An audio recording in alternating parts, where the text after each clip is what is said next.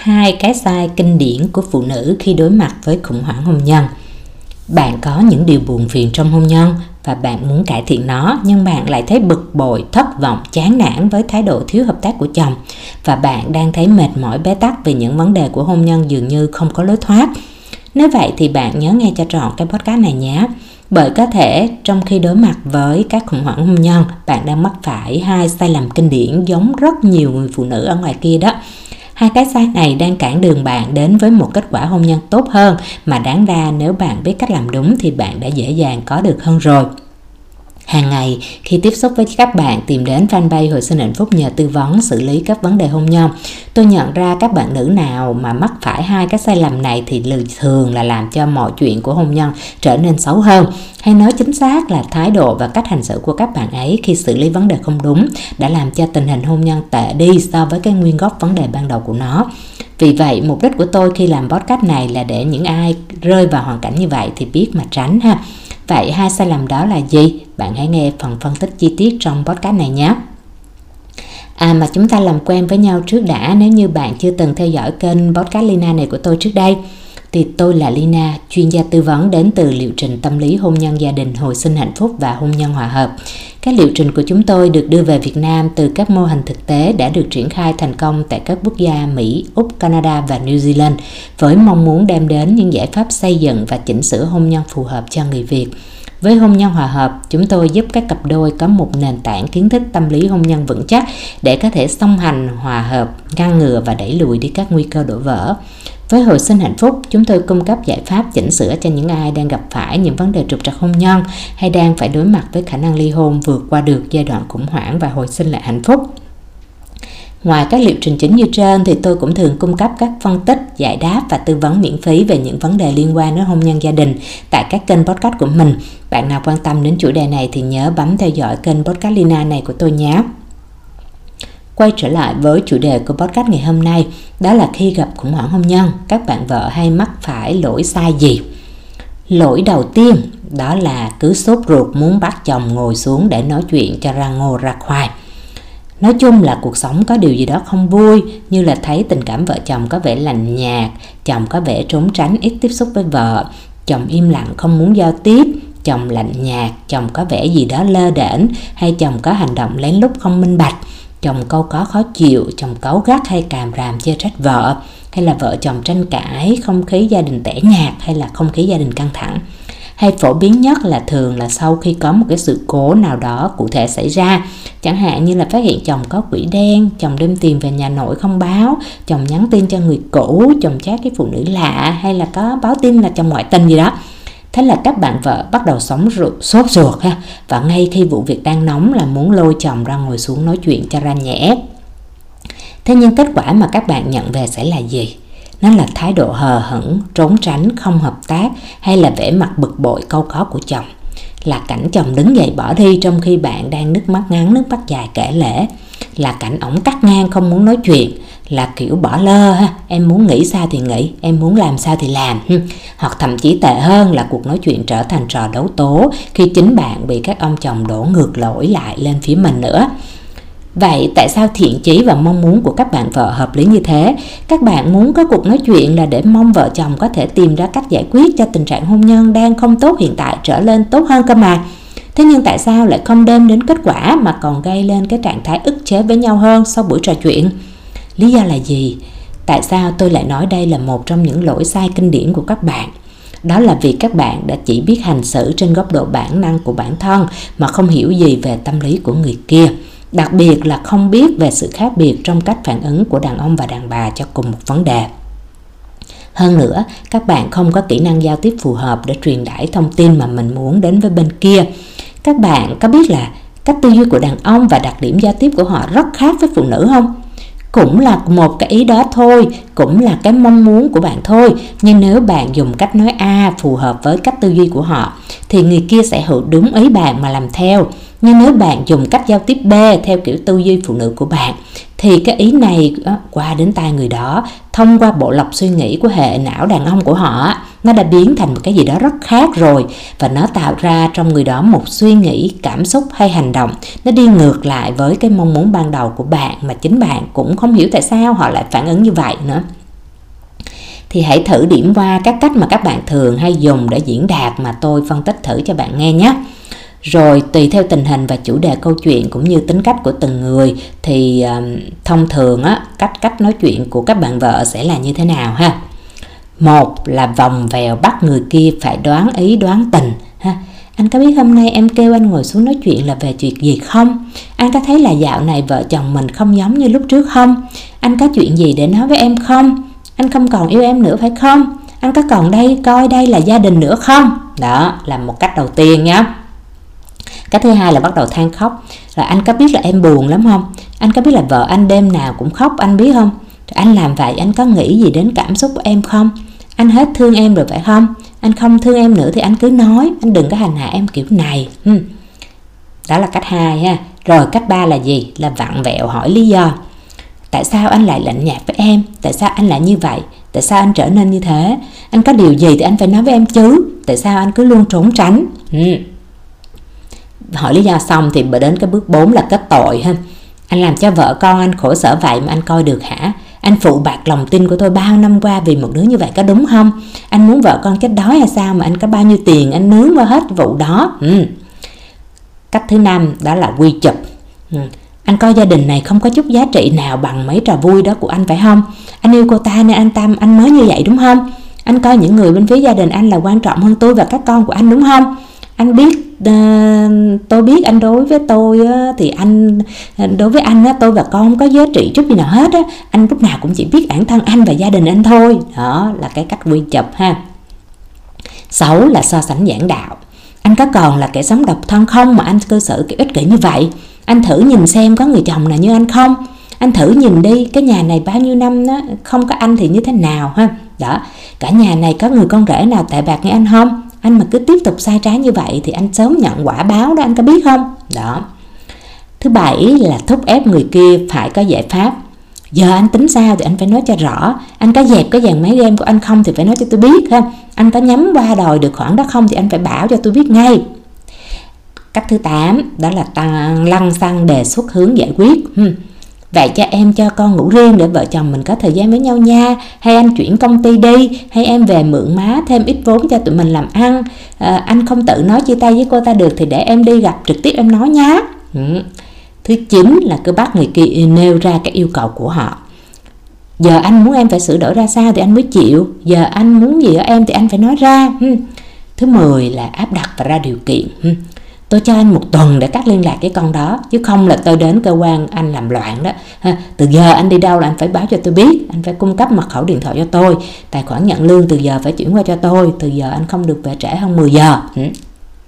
đấy tôi vừa liệt kê 10 kiểu như vậy đó thì các bạn nghe thấy có quen không? 10 kiểu trên chính là cái cách nói chuyện phổ biến của các bạn vợ. Mà nói thật nha kiểu nào trong số đó cũng làm cho các ông chồng chán ngán và phản hồi lại không tích cực hết á. Vợ mà nói vòng vòng đánh tiếng kiểu Anh thấy dạo này vợ chồng mình có khác trước không? Anh có chuyện gì để nói em không? Thì ổng thể thả ngay cho vài câu kiểu Anh thấy bình thường, anh không có chuyện gì để nói hết á. Dạo này anh cũng nhiều chuyện phải lo nghĩ rồi Em cứ sống bình thường để em đừng có tự kiếm chuyện rắc rối thêm nữa. Thường là đến đây là chính là cái mục thứ hai bắt đầu than khóc của các bạn vợ nó bắt đầu mở đài đó ha. Thế là sự khó chịu của mấy ổng sẽ bắt đầu tăng tốc bởi với đàn ông không gì ngán bằng nhìn người phụ nữ của họ khóc do họ cực ghét cái cảm giác phải chịu trách nhiệm với cái cảm xúc của người khác. Rồi khi vợ bắt đầu vặn vẹo vô lý do tại sao ổng thế này, tại sao ổng làm vậy, rồi nào là kết tội, nào là quy chụp, thì đó là lúc sự khó chịu của ổng càng lúc càng tăng cao hơn. Thì có ông sẽ lờ đi, im lặng, không muốn cắt ngang, không muốn nói chuyện nữa. Các ông sẽ bắt vô một vài ý trong đó mà vặn vẹo lại, kiểu anh vẫn lo cho em và con, vẫn đem tiền về nhà đầy đủ, còn em còn muốn gì nữa ha? Anh không có phụ bạc gì em hết, em đừng có suy diễn. Anh vẫn vậy từ đó đến giờ, sao lúc trước em không tắt mắt đi? Giờ sẽ là nhiều chuyện đòi hỏi quá. Rồi nếu mà bị giảng đạo quá hay bị thúc ép quá, thì sẽ dẫn đến cái kiểu ừ ừ cho qua, nhưng mà chả làm gì hay là khùng lên bóc còn ha? Cô đừng có quá đáng, tôi không làm đấy đó, rồi sao? Tùy em em muốn làm sao thì em làm đi ha? Hay là cái, cái kiểu nói móc nói máy? À, xưa giờ cô vẫn tự quyết như vậy thì cô cứ làm đi. Cô hỏi với tôi làm gì? Cô tự mà làm đi. Cô trước giờ có cần gì ý kiến của tôi đâu. Cô giỏi mà. Ừ. đấy thì việc một người vợ mà cứ bắt mấy ổng giải thích lý do tại sao mấy ổng thay đổi thái độ trong cư xử hay là cư xử trong nhà gì đó mà ổng im lặng không giải thích á, thì có thể đến từ những cái nguyên nhân như thế này. Một là chính ổng cũng không thể giải thích được vì chẳng hạn những suy giảm cảm xúc từ từ giữa hai vợ chồng thì làm sao mà có thể lý giải ra cụ thể được? Hai là đôi khi những cái chuyện rất khó nói, hay nói ra sẽ làm vợ tự ái hay bị sốc thêm, nên nào dám nói đâu. Chẳng hạn ông nào dám mở miệng nói là chán vợ bởi vì vợ dạo này để bản thân sập sệ quá hay sao? Hay chẳng lẽ ông nói ông chán xét bởi vì vợ nhàm chán quá? Hmm.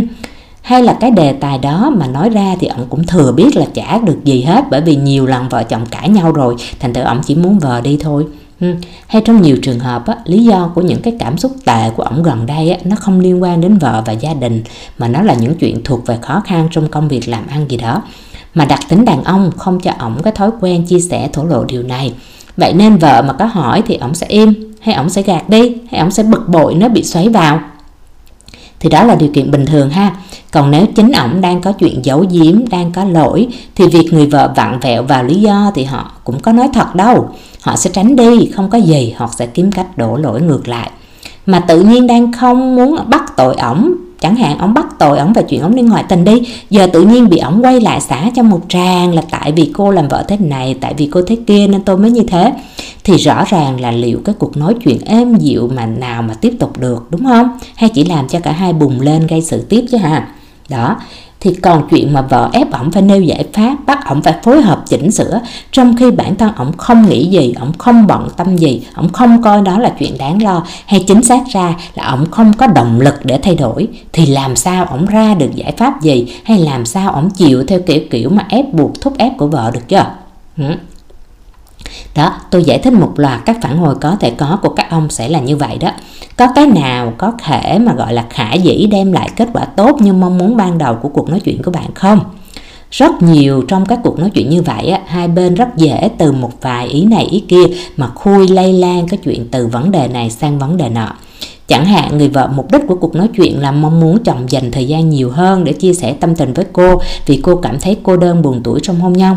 Nhưng khi cô cô nói cô lại đề cập cái ý là sao anh dành thời gian cho game nhiều thế sao anh quan tâm gia đình bên anh hơn vợ? Thế là vài cái lời đó nó giống như kích vào cái ngòi nổ để bắt đầu những một cuộc tranh cãi lan qua chuyện game hay không game. Cô ích kỷ cô xấu tính vừa thôi cô ganh tị với cả người nhà của tôi hà. Ừ. thế là cái cuộc nói chuyện với mục đích sửa chữa hôn nhân lại chỉ mang đến cái cảm xúc thêm cái cảm xúc xấu cho hai người thôi. Và đó là lý do tại sao mà tôi nói đây là một trong các style làm kinh điển của rất nhiều chị em. Bởi chính cái hành động này của các bạn á, khi không mang lại kết quả tốt các bạn rất dễ vào tâm lý thất vọng rơi vào cái tâm lý thất vọng mất lòng tin bởi các bạn nghĩ là ôi sao mình đã nỗ lực cố gắng thế này mà ổng không hợp tác? Rồi các bạn suy diễn rằng là, chắc ổng hết yêu mình rồi, ổng mê con nhỏ kia thật rồi, ổng chán gia đình này rồi. Và thế là các bạn bước tiếp vào cái sai lầm thứ hai. Ừ đó là từ cái sai lầm thứ hai đó là gì? Đó là từ cái tâm lý thất vọng thì các bạn lại xoay qua học các kiểu tư duy theo các bài trang nhãn trên mạng. Nào là phải bơ ổng đi, mặc kệ không chăm lo cho ổng nữa, phải sống cho chính mình, phải làm đẹp, phải kiếm tiền, phải yêu bản thân.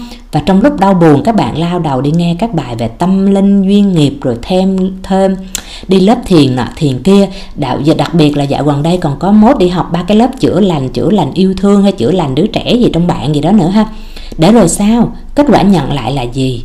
Đó là mọi chuyện giữa hai bạn nó không hề được tốt lên.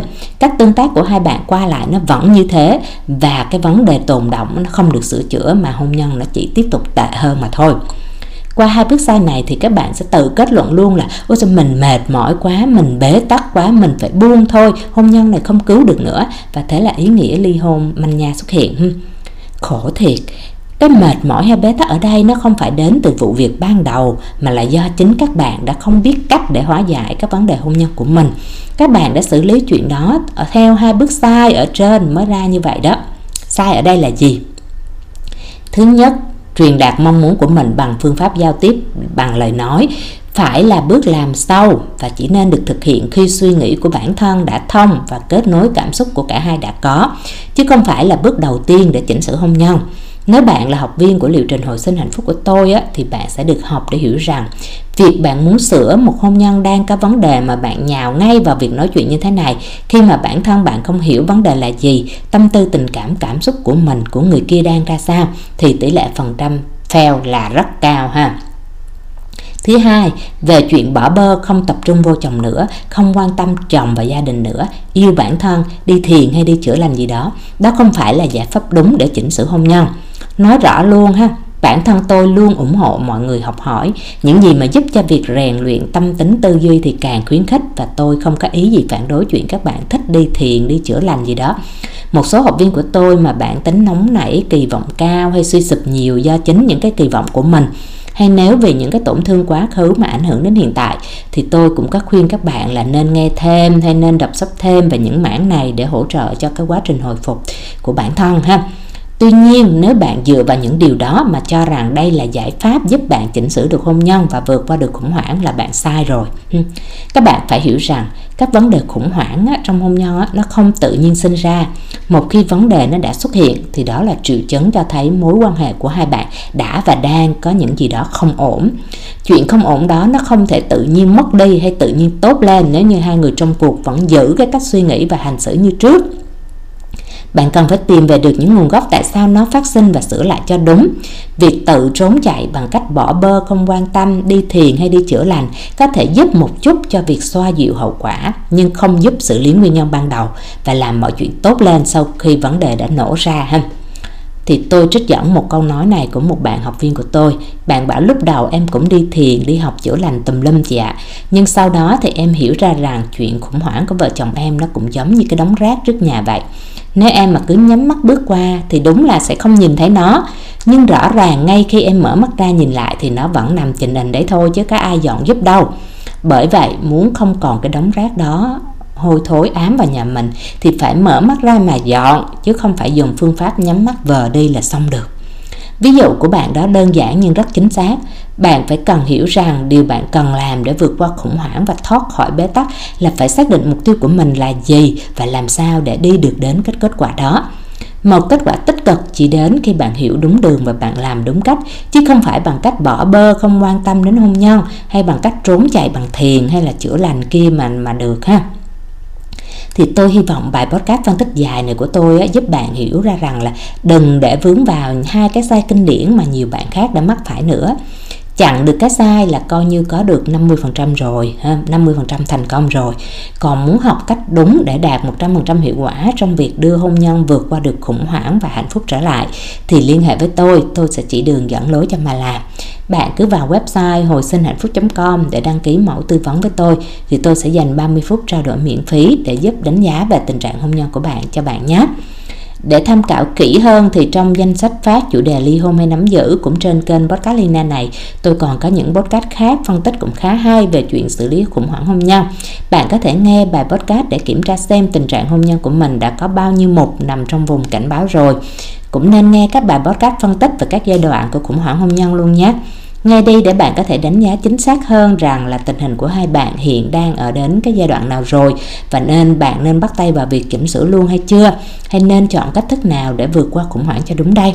Cách làm đúng để vượt qua khủng hoảng hôn nhân thì sẽ phụ thuộc vào tình hình và đặc điểm của mỗi cặp đôi. Trong phạm vi của podcast này thì tôi không lý giải hết được ha. Bạn cứ liên hệ với tôi để được tư vấn cho chính xác và trường hợp của mình nhé. Tóm lại, đừng than buồn, đừng bế tắc, đừng cho rằng mệt mỏi vì hôn nhân nữa nha đừng phạm vào hai cái sai trên, mà hãy hành động đúng cái bước đi đầu tiên đã nào đó là vào ngay website hồi sinh hạnh phúc.com để đăng ký tư vấn 30 phút miễn phí với tôi nhé. Tôi sẽ đợi bạn. Tôi là Lina. Chào bạn và hẹn gặp lại liệu trình hồi sinh hạnh phúc và tại các podcast trên kênh Lina này.